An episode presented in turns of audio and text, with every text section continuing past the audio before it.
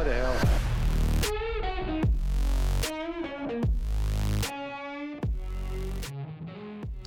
Tervetuloa Unelmien teatterin tuoreimman jakson pariin.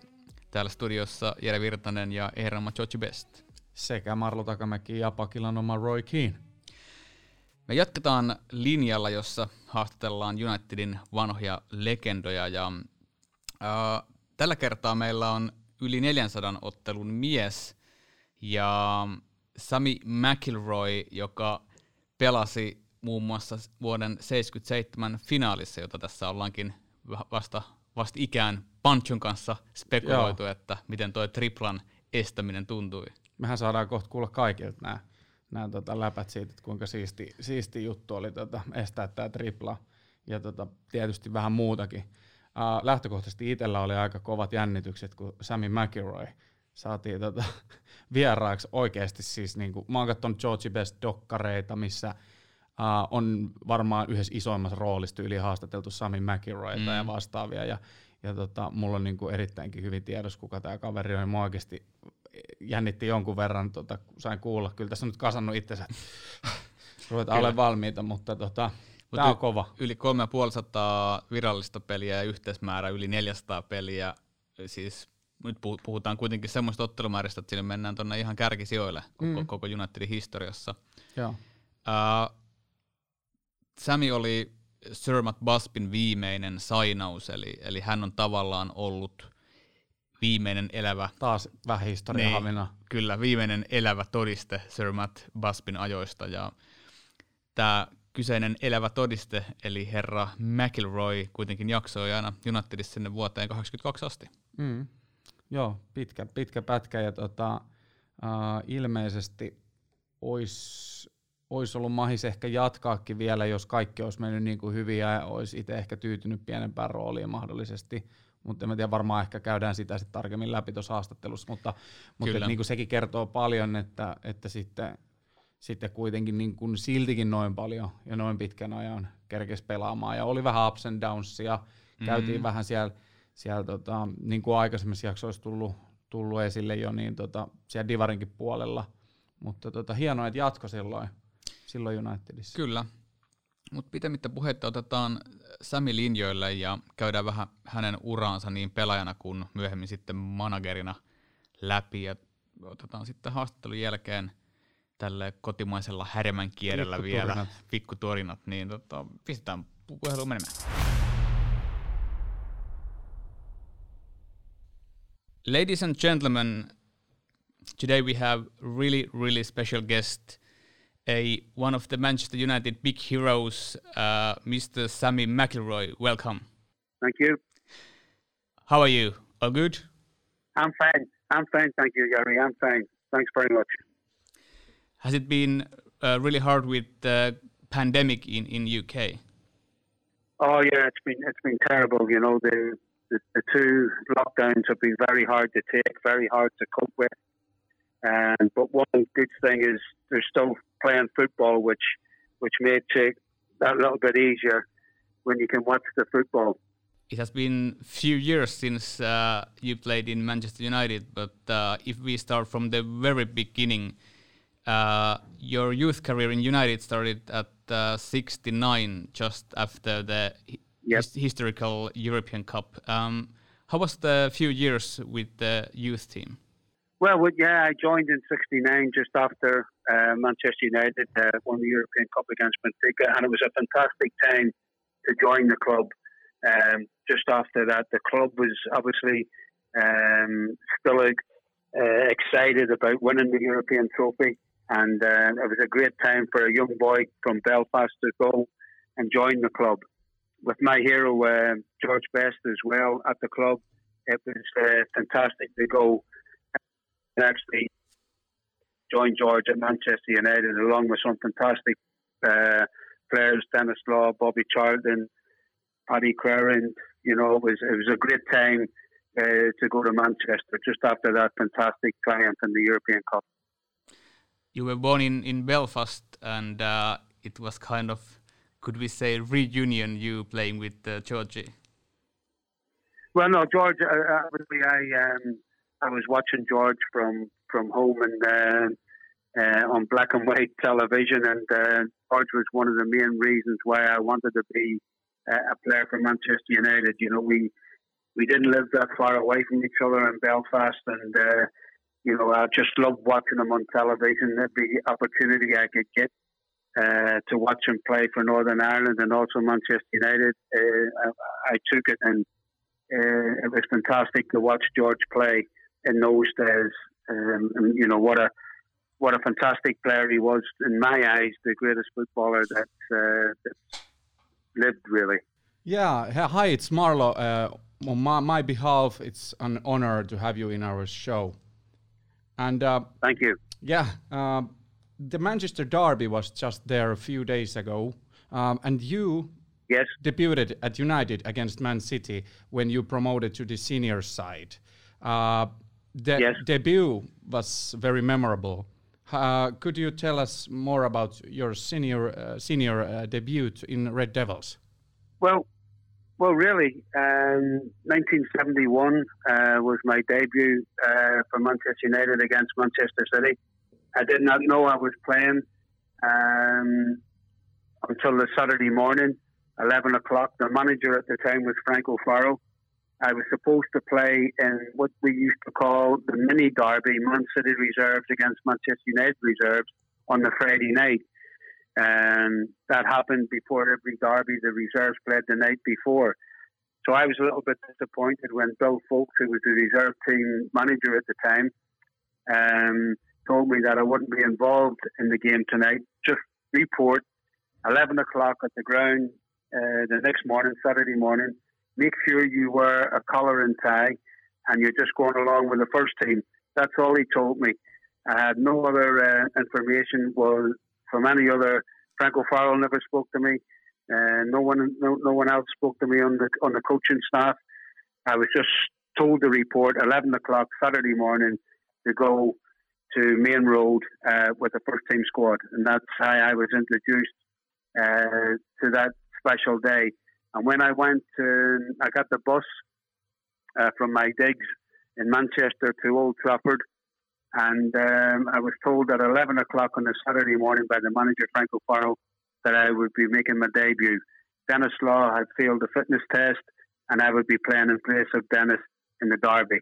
And that's exactly how I found out I was playing. Whoa.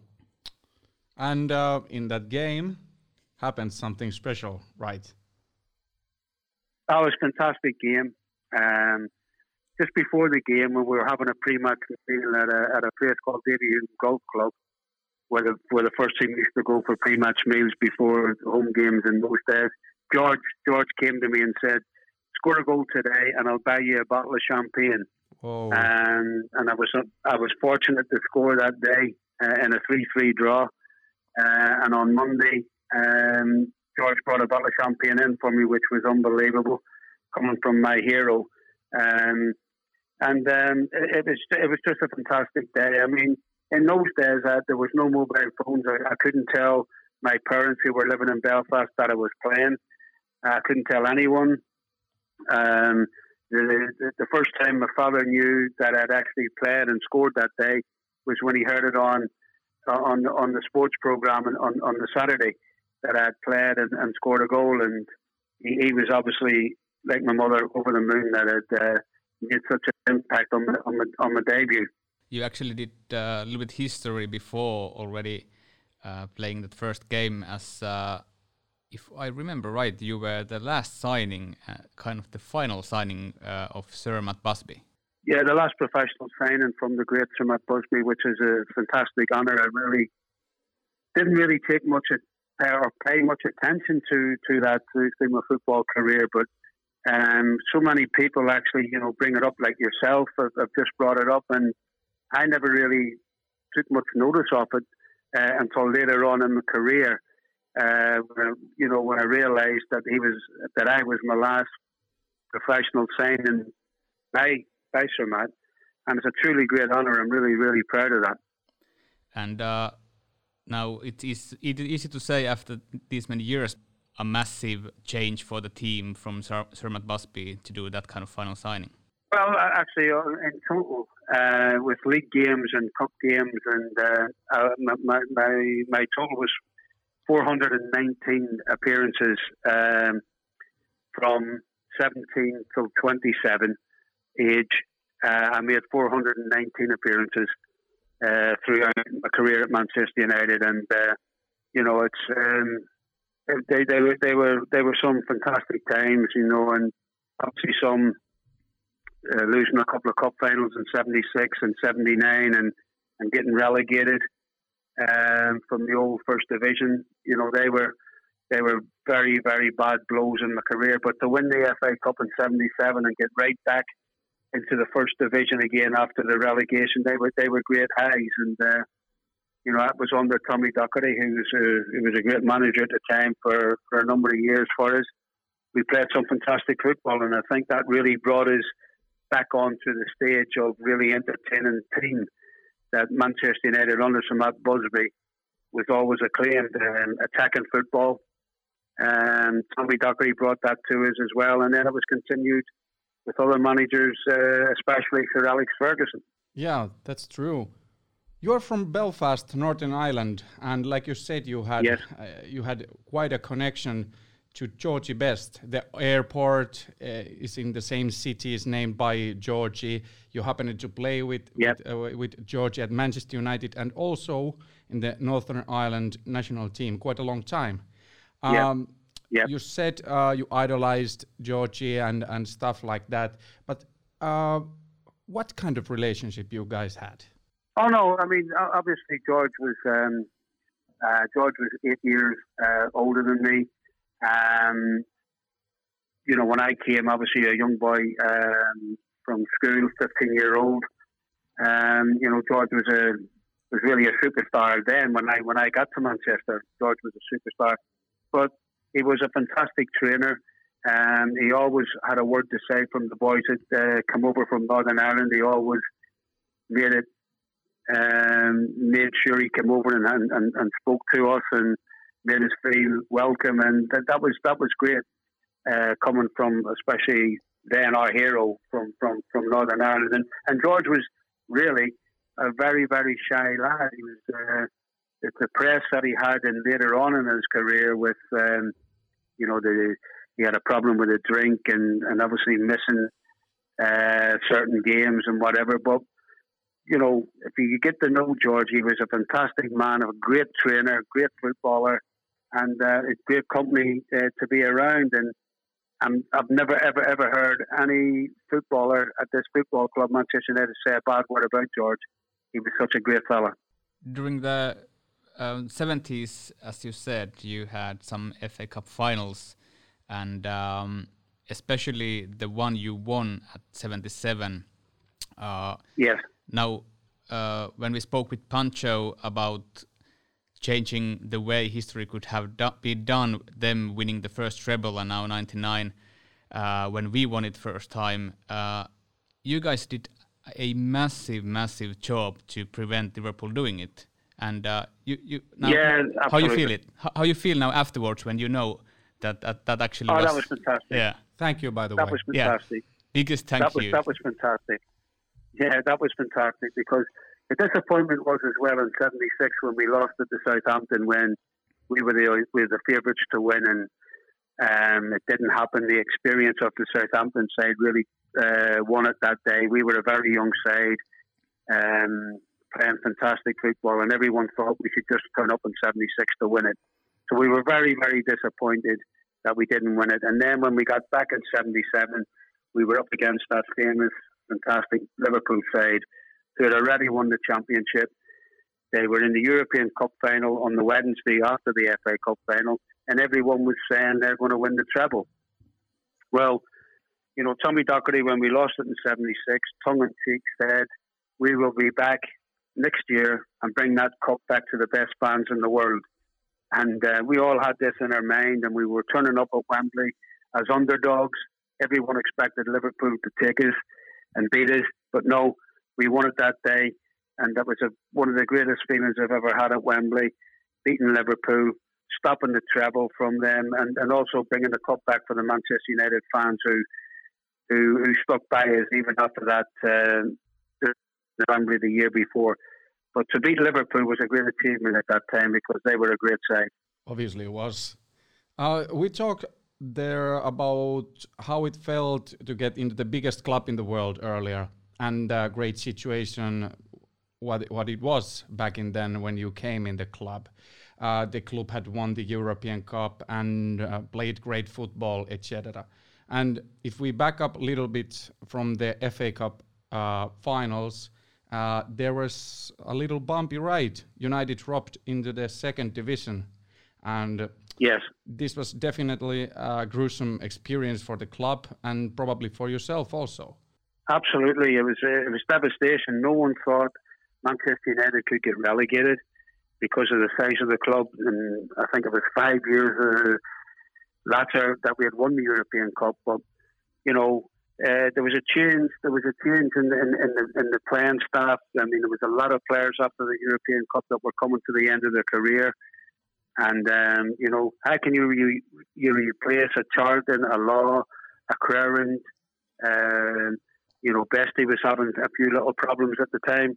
And that, and that's the mainstay of your team. And uh, it was a it was a it was a savage blow to get relegated. But in, in, in the long run, especially at the time, you didn't you, you, you were absolutely devastated for everyone concerned, the fans, you, yourself as a player, and um, they get relegated to Division Two in those days. But in the long run, afterwards, when you think about it, it was probably the best thing that could have happened to us because, you know, Tommy Docherty built the side.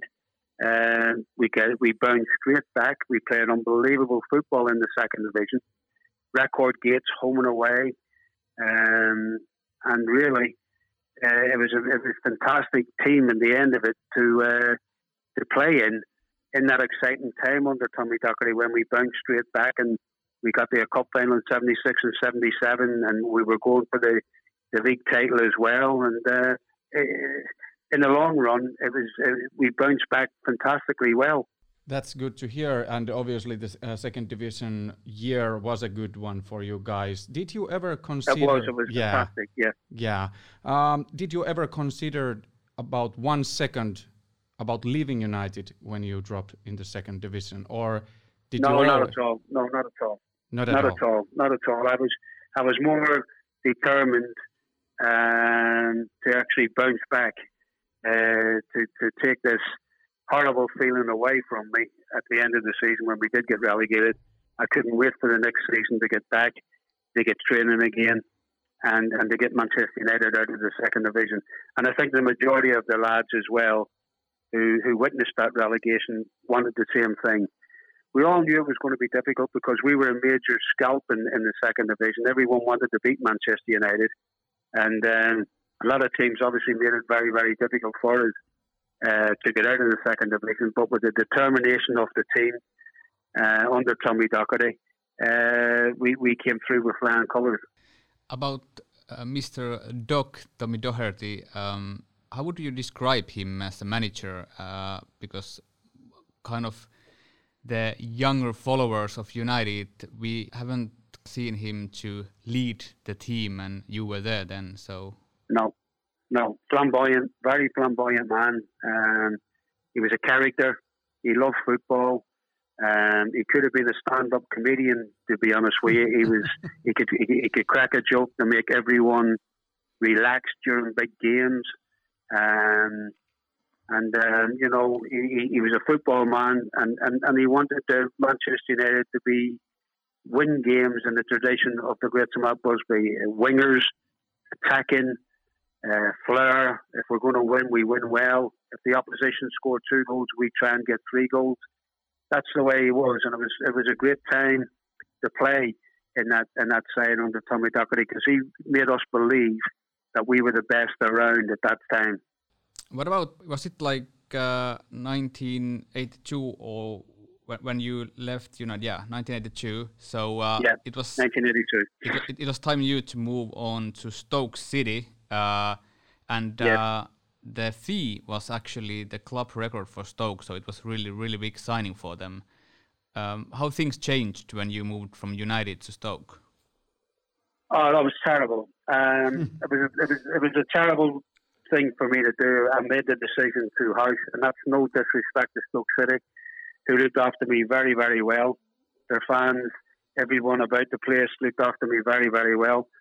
But I um, had a little bit of a disagreement with uh, with Ron Atkinson at the time, who was manager, and um, you know, at a time when he didn't really push me out the door.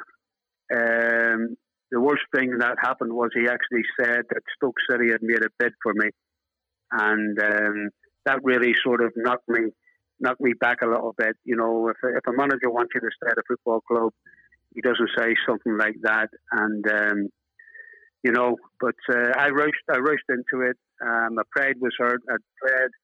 I've been at the club for thirteen years, since nineteen sixty-nine, and um, you know, it was the first time any of the managers that I'd played under had said that to me, and I just made the a, a rash decision, which I regretted, um, and still do regret, that I left under that uh, under that situation. You know, at twenty-seven years of age and played four hundred nineteen games, I think that's still a lot they offer to Manchester United. Even though Ron did say, you know, um, it, it's up, it, it, it was a situation that I had to sort of uh, make myself. Well, as I say, when a manager says that to me, I just thought that he wanted me out the door, because at the time, Brian Robson was coming to the football club for over a million pounds. Remy Moses was coming as well for over five hundred thousand pounds. And the press were obviously saying that at the time, Manchester United needed to recoup some money. Myself, Mickey Thomas, Jimmy Nichol were all, uh, I think, the first three players out. Well, sorry, Jimmy Nichol and Mickey Thomas were the first two players out of the club um, when Brian and, and Remy and Remy came. And uh, obviously, you know, the, the chairman, Martin Edwards, who I got on with very, very well, uh, still wanted to recoup some money, obviously, with, with Brian coming. And a lot of people think that, um, you know, I left because of Brian Robson. That is that is not true. Totally not true. Um, Brian's a totally different type of player than myself, and a fantastic servant to, to Manchester United and a great player. But it wasn't because Brian Robson came that I left the football club. It was the it was the, it was the manager um, that actually was the reason why I left. You did reunite with Mickey Thomas uh, at Stoke. Uh... Did you guys? Yep. Did you guys enjoy playing again uh, together, even though the situation wasn't the ideal? Oh yeah. No, no, no. I mean, we, we Mickey was a fantastic little character and, and did okay, did very well for Manchester United. Uh, we enjoyed playing together, and we had a good little uh, couple of years together at Stoke. And um, you know the the um, you know what you're going to get from little Mickey. He gives you one hundred percent, and uh, at, at Stoke City. We actually got together uh, quite a good little footballing side, and um, you know, I think one of the seasons we were actually pushing to get into the top six of the table, and then things, as I say, started going wrong, and um, finished up getting relegated when I when I left. But to play with Mickey um, at, at Stoke was uh, was very enjoyable. Like you said, some some people speculated about. Uh This uh, transfer, if I may, that because of the Robson deal, um, how do you consider what kind of player you were? Uh, similar than Robson, or can you add some something more, uh, more to that? No, no, no, no, no. Brian, Brian Robson and I were totally different players. I mean, yeah. I could I could play left side. Brian, I was playing in midfield at the time. Brian Robson was what you call um, a box-to-box midfield yep. player. Uh, Brian could. He's a very strong in the tackle, could could score a lot of goals. Um, he was a great leader, great captain. And uh, no, we were totally different players. I, as I said, I could have played on left side of Brian or or or or behind strikers or anything at all like that. And that's the reason why when Brian came as a midfield player, he didn't come to replace me. Um, we were totally, totally different players. And I respected the way Brian Robson played and... Uh, And what he did it for England and Manchester United, you know. So, no, that's, uh, as I said before, that wasn't the reason why I left the club. Um, I could have stayed there and, and played other positions. And uh, and can and continue to do okay for Manchester United. But it was just the way at the time the manager uh, brought it to my attention about the transfer, uh, which upset me. Yeah, yeah. All right. Uh, about the Stoke City times, uh, you were there four years, uh, four seasons, and you were also voted as a Stoke City Player of the Year in eighty-five. Um, obviously, the season wasn't so good for Stoke City, but uh, you were apparently a popular character at Stoke as well. So, can you describe yeah, that I mean, season? No, no, yeah, I mean, Stoke, Stoke, Stoke fans really took to me. They really, um, really got behind me and and appreciated exactly what I was trying to do for Stoke City. And um, they, as I say, they from the first day I went there in eighty-two till till I left, they understood how I left because obviously w- with the relegation, um, they couldn't afford to sort of keep me on when they when when they got relegated. And uh, you know that's the reason. Um, obviously, I didn't want to go down to the second division again. And they, they came to me and said, "Listen, we'll give you a free transfer and, and go and continue your career and keep in the first division," which I, was a fantastic gesture from the club. I really appreciated that. And um, I, I, I really, as I say, I enjoyed my time. I didn't enjoy, obviously, the, the relegation, um, getting getting relegated by Stoke. But again, that was a turning point uh, for, for the club. And, um, you know, Mickey left, uh, Paul Bracewell left. Um, a lot of the Dave Watson, who used to be at Manchester City, they, they all these type of players left, and, and Stevie Bold, who, who went to Arsenal. There was a lot, of, a lot of really departures at Stoke that really they couldn't cope with. And um, over the years, that has happened with Stoke. They they had to sell their best players to survive.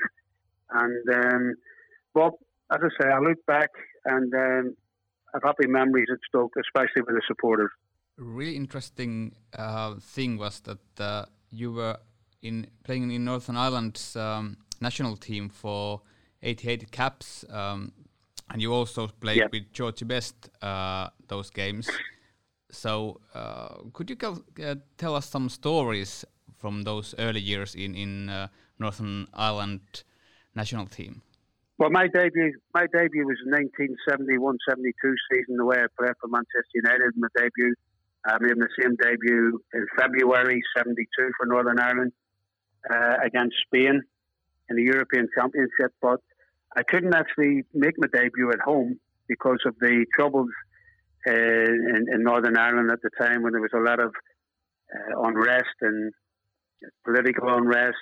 So we had to go to Hull, Hull City, who was managed by Terry Neal, and Terry Neal was also the manager of Northern Ireland.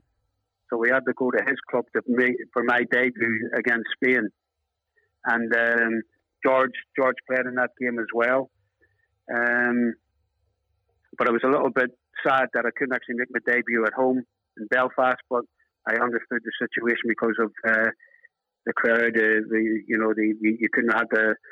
The, the troubles, so you, no team would go to Belfast at the time because of the troubles. So it was a little bit unfortunate that I had to make my debut um, at Hull um, in the European Championship against Spain. But George played in that game and um, as well, which, which was great. And obviously, to make my debut as well for my country with George in the side as well. Uh, you scored five goals. Um, which one of those was the most memorable for you? Well, you always remember. You always remember um, um, your first goal, um, and uh, just my first goal for Manchester United was in the derby game. And uh, you know, your first goal. I think. Uh, I think my first goal. I'm not too sure. Maybe against Norway. I yeah, could be Norway. wrong there. Norway, yeah. Uh, Norway, yeah. Yeah, my first goal was against Norway at Windsor Park. So it was good to actually score my first goal up, uh, at Windsor Park uh, against Norway. You always remember your first ones. And um, as I say, that that was that. Uh, you know, the early days in, in, in my Northern Ireland career was, was very difficult because um, we used to take a lot of beatings, and um, you know, it wasn't it wasn't a, a great experience playing against all these top countries and, and, and losing. But gradually, you know, we get on and on and on, and uh, Billy Bingham came in the second time as manager, um, you know, from nineteen eighty to eighty-six. Was fantastic time to play for my country. We we got the two World Cups, Spain and Mexico. Spain in eighty-two, Mexico eighty-six, and um, we also won the British Championship a, a couple of times in that in that spell as well. So it was great. It was a great time then, from eighty to eighty-six. But my early years was, uh, as I say, was very very difficult. Uh, even though I I loved playing for my country. It was a fantastic honour, especially at home at Windsor Park, where the fans got really behind us. Um, we, you know, we, we, we took some, we, we took some uh, beatings and bad results in the early stages. There is few interesting facts about your five goals. Um, one is, of course, that you scored all those goals at Belfast, and that the second one is that three of those goals uh, came uh, when you played against Scandinavian teams. Yeah, Scandinavian um, I remember killer. Scoring Sweden, uh, Sweden and Norway, and I remember uh, certain goals uh, against them. That is very true. Um, Scandinavia was a fantastic place to go, and especially, um, you know, in the summertime when we were doing pre-season, we we used to always go to Scandinavia, um, because uh, obviously you were still in the season then, and. Um, The worst thing about it was we used to train up those dry ski slopes, which was very, very difficult. um, in the forest with the, with the with the uh, with the ski slopes, it was really, really hard. But it was a great way to get yourself fit. And obviously, the Scandinavian people as well, you know, really looked after us. They they love Manchester United especially, and uh, even though it was hard training, it was a great experience to be there. Oh, this is a good place to move on your trip to Sweden after your Man City experience. So you played. I went to yeah, I went to Sweden. Yeah, yeah I went to Sweden. Uh, a team called Old Trafford, who had won the league and were in the European Cup, which is a great experience for me to play in the European Cup. I went on loan to uh, Old Trafford, who played in the same stadium as I F K, uh, Gothenburg. And uh, that was that was a that was a great experience uh, to be there. But the, the the problem was with me at that time. My father was dying. Um, I lost my mother in the nineteen eighty-six World Cup in Mexico, and also at the same time my father was dying um, with cancer, and so it was very difficult for me to really concentrate on on my football at that time. In, in in Sweden, because obviously I was thinking of my of my father, but uh, they looked after me very very well in, in Gothenburg. It was really good to be there. Yeah, obviously that must have been very hard hard times to concentrate on on, on football. But um, yeah, they they are our neighbors, so I needed to ask this question.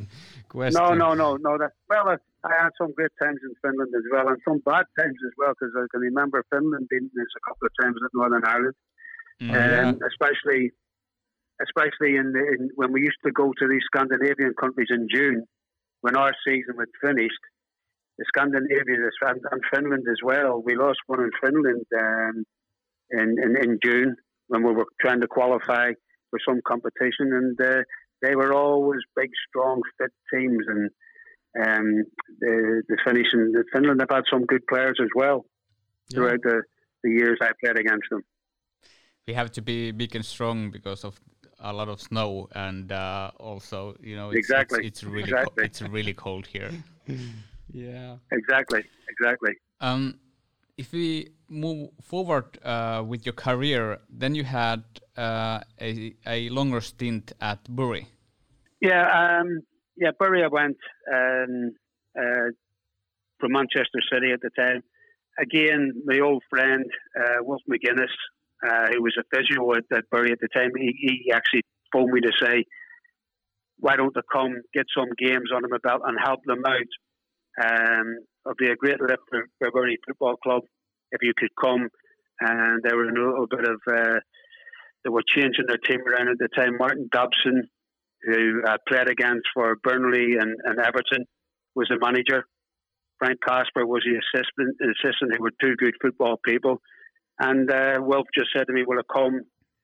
First, I think, um, you know, just to try and, and help him out a little bit. And uh, I went there and had uh, really enjoyed it, because the, there were some players who I'd played against and, uh, and played with uh, were at the club as well, which sort of made it easier. And uh, I had a, had a good little time at the sort of twilight of my career uh, in, in the thirties, and um, it was good to it was good to be there. It was a different ball game, obviously, from first division to third division, but I just enjoyed playing. If I remember right, you actually went to play a few games also in Austria during that time. Yeah, again, that was just uh, a, a one-off situation that happened. Um, Uh, we were playing, Bury were playing Manchester United in a League Cup tie at Old Trafford, and uh, there was an Austrian scout uh, at the game for some reason I do not know, but he, they, they approached the club afterwards, and um, it was very different money that I was obviously getting at Bury than what I was going to, what I was offered in Austria. And at my stage in my career, I'm being totally honest with you, I just went to Austria for the money, to be honest with you, because Um, in middle thirties, um, it was it, it was a totally different wage what I was getting at Bury, well, what I was receiving in Austria. But uh, I couldn't actually settle there. It was um, it was very very difficult, very very rough. Like you're having rough winters. Um, the club was a very small club, but it was run by a millionaire. Um, and I thought to myself, well, I can get this opportunity again, so I took it, but I only lasted there a number of months because of the difficulties being away from home, and um, again, also uh, with with the loss of my father, it was it was very hard to take. Next, uh, let's talk about uh, your managerial uh, managerial career. Uh, you started as a manager, as a player coach, if I'm right. A player, but first uh, was like at Northwich, in, in, in what you call the conference just outside the Football League. Yeah, that was my first sort of taste of it. I wanted to do that to sort of handle players who weren't professional. They were two times a week in training, and I wanted to see how I could cope like that and see how I could handle that situation. It's like man management, learning man management skills and stuff like that. And that that that that, that worked okay as my first sort of job, uh, getting into management. What it is like to lead a team both on the field and as a coach? We have a good examples up close, for example, Wayne Rooney and Derby and, and stuff like that.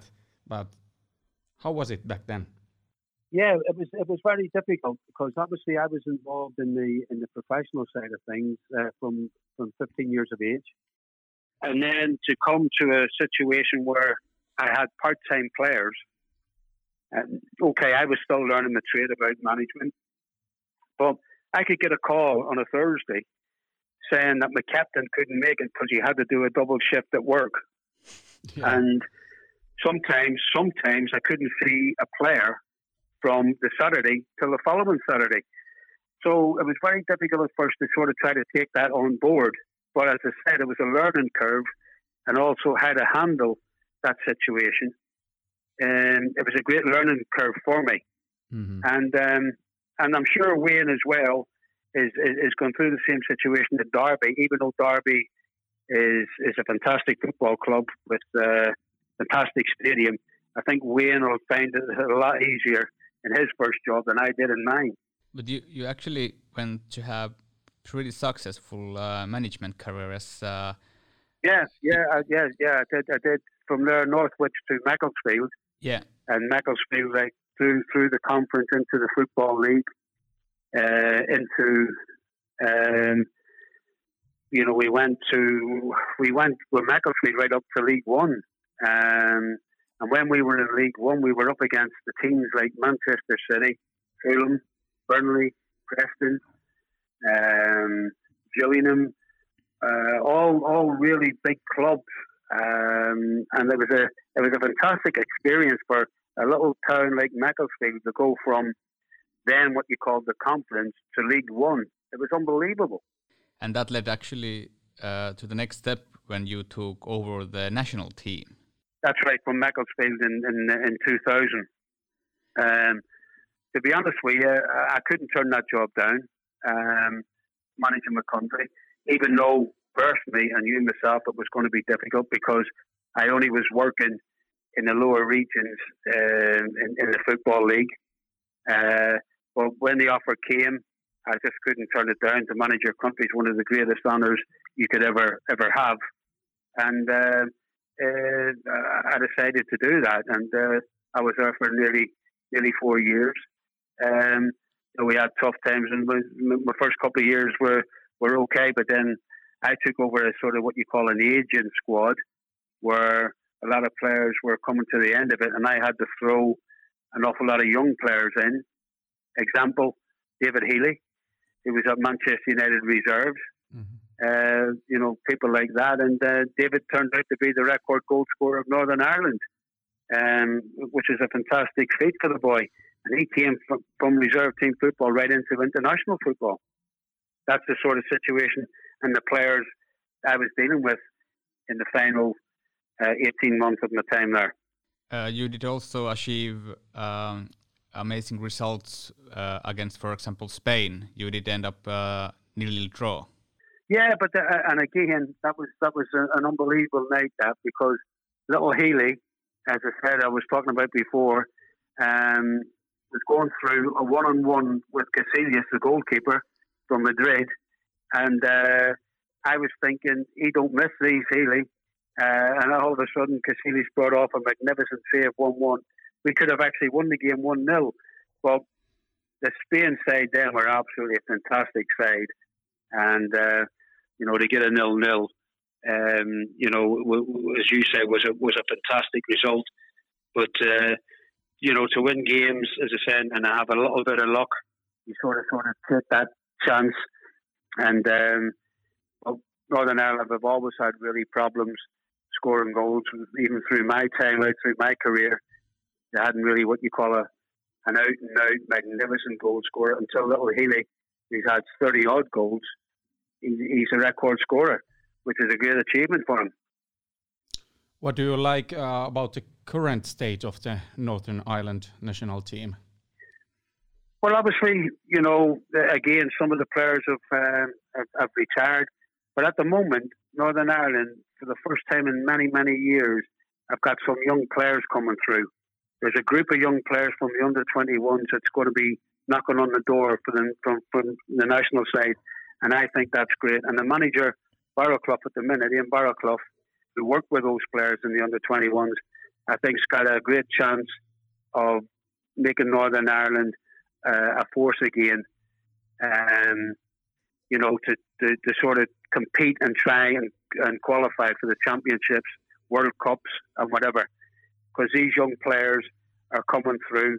There's four or five, I think, that will be knocking on the door, maybe getting a little taste now. And that's the first time this has happened for, well, since I can remember, um, which is a good thing for Northern Ireland, because Michael O'Neill did a fantastic job, went to Stoke City, and this Ian Baraclough has come in now and taken over the reins.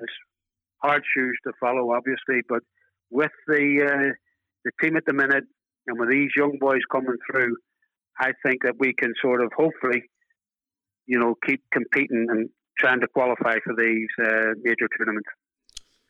Yeah, you guys definitely have uh, one of the best fans. Uh, do you recognize oh, the song that Will Bricks on Fire? In the world. in the world. Yeah. In the world. They're the best fans in the world. They uh, they have a good time, win or lose. Um, they, they're, they're one hundred percent behind the players. And um, they were one hundred percent behind me, and I'll never forget that.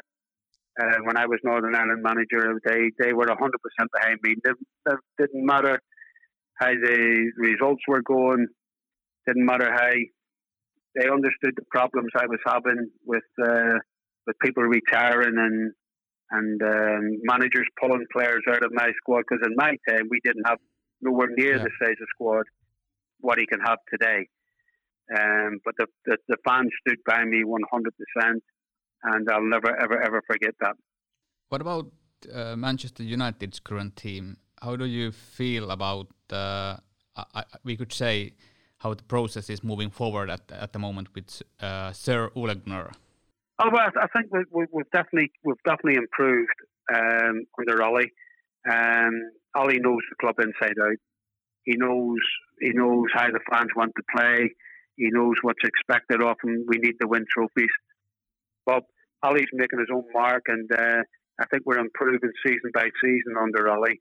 And, um, you know, we're second at the moment. We're in cup competitions. I'd love Ollie to get his first trophy, and I think he, he could sort of push on from that, because let's be fair, and you know yourself as supporters, Manchester United need to be competing for everything that they play in, everything. Um, from the Busby days to, to, to my days, Sir Alex days, you know, we, we need to be up there challenging for everything and winning trophies. And Ollie knows that. He knows that, but it may take another... May take another season, may take another eighteen months, who knows, but we're on the right direction, I think. What about the youth system at the moment? Uh, um, we are having uh, quite many young players stepping up now, and uh, we have one of the that's young, good. youngest That's team, good. Yeah. Yeah, that's good, because don't forget, you know, you talk about the Busby Babes, you talk about Manchester United as a club where age doesn't matter. No, it doesn't matter. Uh, you go back and you see the young players that have actually come on and played. You know, you can go right back years and years and years, even to, to, to me getting through in at seventeen, Norman Whiteside getting through in at that age. I was around the first team under Sir Matt Busby um, on, on, on friendlies when I was sixteen, you know. And uh, if you're good enough, you're old enough, and that's, and that's what Manchester United, age doesn't matter. If you're good enough, you get your chance. And that's what's happening with Ollie as well. Now, when, if, we, if we jump a little bit um, back to your United career, and um, if we move out from the Old Trafford and, and the football fields, who was the best friend uh, with you outside the football field in United? Oh, I mean, around about my time, there was a lot of Irish players there, Northern Irish players there. There was Jimmy Nichol, there was David McCreary. Um, very friendly with uh, those, very friendly with Brian Greenough, uh, the late Brian Greenough uh, was, was a close friend of mine, um, you know, and uh, big Norman Whiteside when he when he when he, when he got introduced into the Northern Ireland side, we all sort of stood together and all had all had good friendships. Um, obviously, in football, you never can tell. You know, you, you can have a friend, a very good friend, and all of a sudden he's transferred to somewhere else. I was very close with also Stuart Pearson as well at Manchester United um, in, in those days as well, in, in, in the seventies. But, um, you know, they we in my time in the seventies there, we had a group of players under the Tommy Docherty reign that we were always fighting for one another, and we all stood by one another. Uh, we had a great spirit. And, you know, that, that that's a great, that, that gives you a boost no matter who you play. You know, everyone's pulling for one another. And, and I was lucky to have that at United. Now you can see that Ole is speaking uh, about Sir Alex very highly and brings him up every now and then. Uh, you talk a lot of positives about uh, Tommy Doc. Uh, did he really brings? Uh, did he bring up um, Sir Matt Busby often? Like, did you guys uh, saw? No, that? not really, not okay. really, not really. I, I, I don't think he had to actually mention his name. I think the Doc knew the tradition of how Manchester United under Sir Matt Busby played. I think he knew what the fans wanted. The, when you look at the great players under Sir Matt Busby at the time, you know, you've got Best, you've got you had Charlton, you had Law, you had Curran, you, you know, you have all these players, Brian Kidd. Um, right going back to the time, but Manchester United always had wingers, always excited, uh, trying to win games. Forget what the opposition do; it's what United do. Entertain the public, entertain the supporters. That was first by Sir Matt. Tommy Docherty brought that, continued that. Big Ron Atkinson, you know, people like Dave Sexton, who was a great manager. Uh, Dave was. Um, maybe a little bit more technical of the other ones. When I say technical, he tried to make us a little bit sometimes hard to beat. But, um, you know, it's always been flamboyant teams that's been remembered at Manchester United. And that's been the tradition for years and years and years. So the Doc as I said, love that sort of style with wingers and uh, attacking midfield players. The best way to defend is attack, and that was the way Tommy Docherty used to say to us. As a last question for you, um, I don't know whether Mister Jason Leach mentioned, but I have been a huge George Best fan uh, all my life, and uh, so is Jason. Yeah. So the the question is, um, what what if Georgie would play at the moment in, in the current squad, and uh, he would be playing like he used to be used to play on your time? What would be the biggest difference for the current team, uh, on field or off field, if George would be in this current team? Well, I think George Best would be a benefit to any team. And on the pitches that we're playing on today, and with people not allowed to tackle the way they used to tackle in, in, in, in years gone by, George Best would be another sensation, um, and would win a hell of a lot more games with a fit George Best in the team. There's no doubt about that. Um, obviously, you know, um, George, uh, George, he, he had a reputation. Well, he was the first sort of what you call superstar for me in, in, in, in the swinging sixties. And I'm sure he'd be a superstar today, um, with the fans, with the media, with everyone around. Um, he'd be a fantastic asset to the football club. I think George Best would be, no doubt about that. Thank you so much for your time with us, and uh, no, pri- absolute privilege. It's it's been Thank you. It's been massive honor to yeah, he- hear these stories, and uh, let's let's hope the pandemic will ease down, and, and we can again visit uh, Manchester and, and Old Trafford to see live football. I hope so. I hope so. And I hope it gets a little bit warmer in Finland as well. Well, that's gonna, never going to happen. Okay.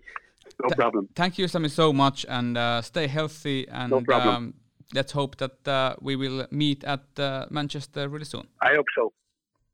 I hope so. Thanks very much. Thank you. Thanks. Bye-bye. Bye-bye. Bye. Näin saatiin haastattelupakettiin. Tuota, uh, aikamoinen seppä, etten sanoisi, ja tuota, huomasi tuolta edelleen niin kuin semmoisen tietynlaisen palon, palon, että välillä jopa tuli vähän päälle, että kyllä, kyllä, kyllä, kyllä, tiedätkö se sellainen mm-hmm. niin kuin jännä, jännä fiilis ja semmoinen aura tulee tuosta puhelimen välitykselläkin läpi. Ja tota, sillä lailla mielenkiintoinen, että kun tottu pelaamaan pitkälti tuollaisessa niin kuin tosi hyökkäysvoittoisessa jengissä, jengissä, ja kun mä kattelin noita statseja vähän, mitä nyt ei ihan kauheasti, noita niin kuin maali, maalipuolesta, mitä, mitä maale, maalimääriä iski ja tällaisia, niin sehän teki niin keskikenttäpelaajaksi aika paljon maaleja. Kyllä. Et tota, olisi voinut, jos hitsi olisi muistanut, olisi vähän käyty sitäkin läpi, mutta tota, mielenkiintoinen, mielenkiintoinen tapaus. Kyllä. Joo, mutta kaksi pikkupoikaa Suomesta niin, ja toisella puolella itse Sammy McIlroy, niin mä en yhtään ihmettele, että meidän alkuperäiset pläänit meni vessanpöntöstä alas. Niin, niin, se voi olla, että se oli just se. Mutta joo, se, se on niinku kyllä ihan kol- korviin ja silmiin pistävää, että mikä toi intohimoinen väilä, kun se pääsi vauhtiin noissa tarinoissa, niin, niin on, kyllä sen huomaa, kuinka tärkeää toi Unitedissa pelaaminen on näille kundeille ollut, ja, ja tämä ehkä tälle jälkisukupolville ja, ja meille, jotka emme ole olleet edes edossa silloin seitsemänkymmentäluvulla, niin kyllä mm. tämä on ehkä hyvä opetus myös siitä, että oltiin kakkosdivarissa tai missä tahansa siihen aikaan, niin toi seura on ollut tärkein, ja, ja jopa, jopa kakkosdivarista ruvettu heti puhumaan, että pitää voittaa heti kaikki uudestaan, ja menty kappifinaaliin, ja seuraavana vuonna voitettukin kappifinaali. Että mm.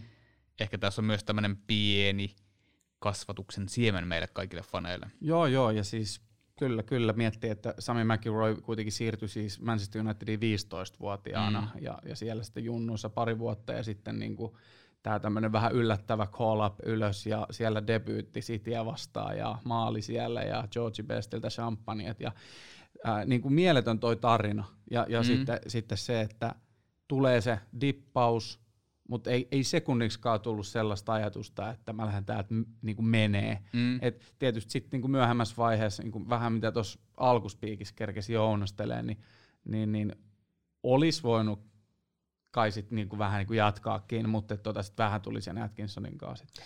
Tuohan tuo aika kova statementti sanoi, että se katui sitä edelleen tänä päivänä, joo, että se lähti menee. Joo, just näin. tuohon vielä tuohon hänen debyyttiinsä, niin nyt saattaa olla mulla muisti pettää, mutta eikö sen maan lisäksi syöttänyt ne kaksi muuta maalia? Aika pahan pistit nyt, mä muistin vaan mä, maali. Mä, mä en nyt niinku jaksa internettiä tuosta no, alata, mutta... Hyvin voi ollakin, koska liekit oli kovat. Niin. Siellä oli George Best luvannut, luvannut vaikka ja mitä no joo, jos, idoli. Niin tota... Jos George rupaa champagnepullon, niin sitähän tekee vaikka päällään. Joo, kyllä. Um, joo, Sami on muutenkin aika valvovainen persoona, että hyvin, hyvin pidetty tuolla vanhojen pelaajien keskuudessa ja, ja on edelleen aktiivinen Unitedin suuntaan koko ajan. Ja sinänsä ei hirveän kauan kuitenkaan, kun manageriurakin vasta loppu, että kaksituhattayksitoista Tosta. loppu toi mm. viimeinen veto. Ja kuusikymmentäkuusivuotias, viisikymmentäneljä syntynyt. Kyllä, kyllä. Ja ei nyt hirveän moni voi sanoa pelanneensa yli neljäsataa peliä Unitedissa ja ka- melkein sata peliä maajoukkueessa, sitten vielä valmentanut maajoukkuetta. Niin, niin ja sitten kahdet M M-kisat pelaajana, ollut kapteenina muun muassa, by the way, mm. uh, Pohjois-Irlannin maajoukkueessa M M-kisoissa. Se Kyllä. on aika kova. Sk- Skandinaavin kaataja.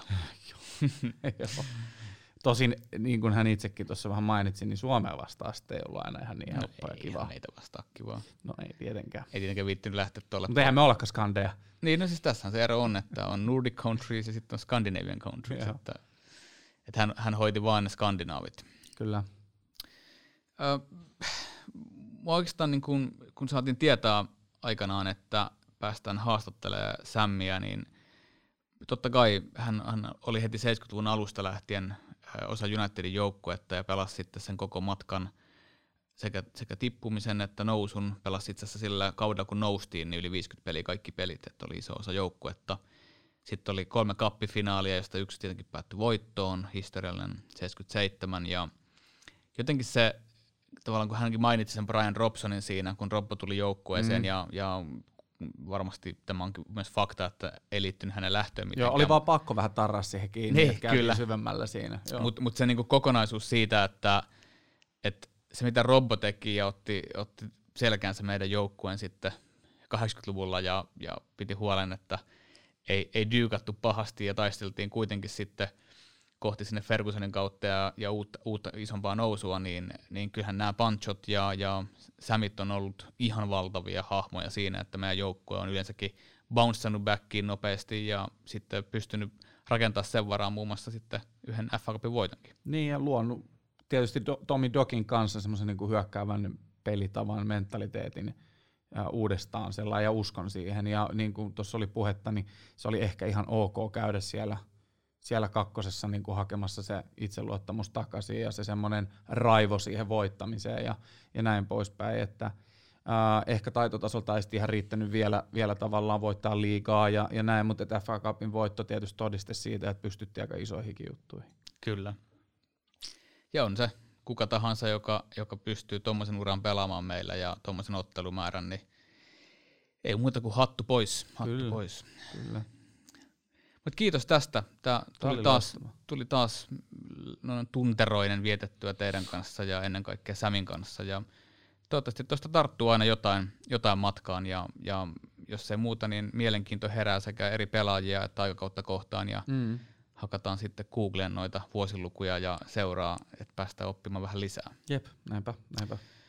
Me otetaan jälleen About-tierallaa viikon päästä, niin joo. uutta jaksoa ja saas nähdä, mitä me silloin keksitään. Jep. Kiitos teille.